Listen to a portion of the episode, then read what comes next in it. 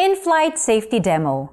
In an in-flight safety demo, nire-remind ng flight attendants ang passengers na in case of decompression during the flight, oxygen masks will automatically drop from the compartments above them. They also gently remind every adult to first wear their own oxygen masks before helping others.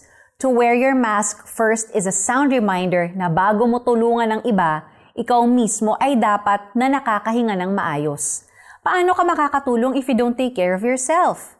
However, nowadays, self-care is overrated. Society has pushed it to a hashtag love myself first mentality.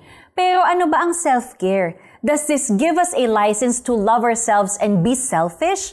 Or is it a reminder that we are humans who need to pause and take care of ourselves? Let's take a cue from Jesus. He became human like us And there were many times when he paused to breathe, eat, drink, sleep, and pray to the Father.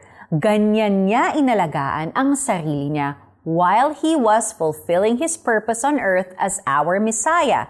And today, he takes care of the physical needs of those who have a relationship with him. Self-care does not mean selfishness. The best self-care we can give ourselves is to be conscious of the presence of Jesus. Allow ourselves to be filled with His Word and rest from all our worries.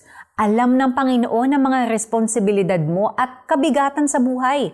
Nakikita niya ang pagsisikap mo na makatulong sa pamilya at ibang tao. Kapag pagod at pressured ka na, tandaan mong nauunawaan niya na ikaw ay tao at nangangailangan ng pahinga. So don't compromise your self-care. You can best serve others after you've rested and have been energized by Jesus. Let's pray.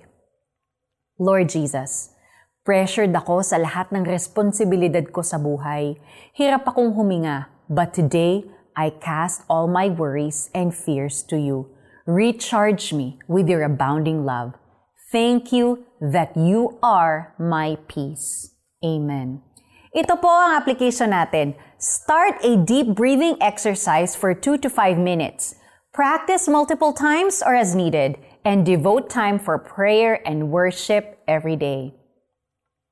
Walang taong namumuhi sa sarili niyang katawan. Sa halip, ito'y kanyang pinapakain at inaalagaan tulad ng ginagawa ni Kristo sa iglesia.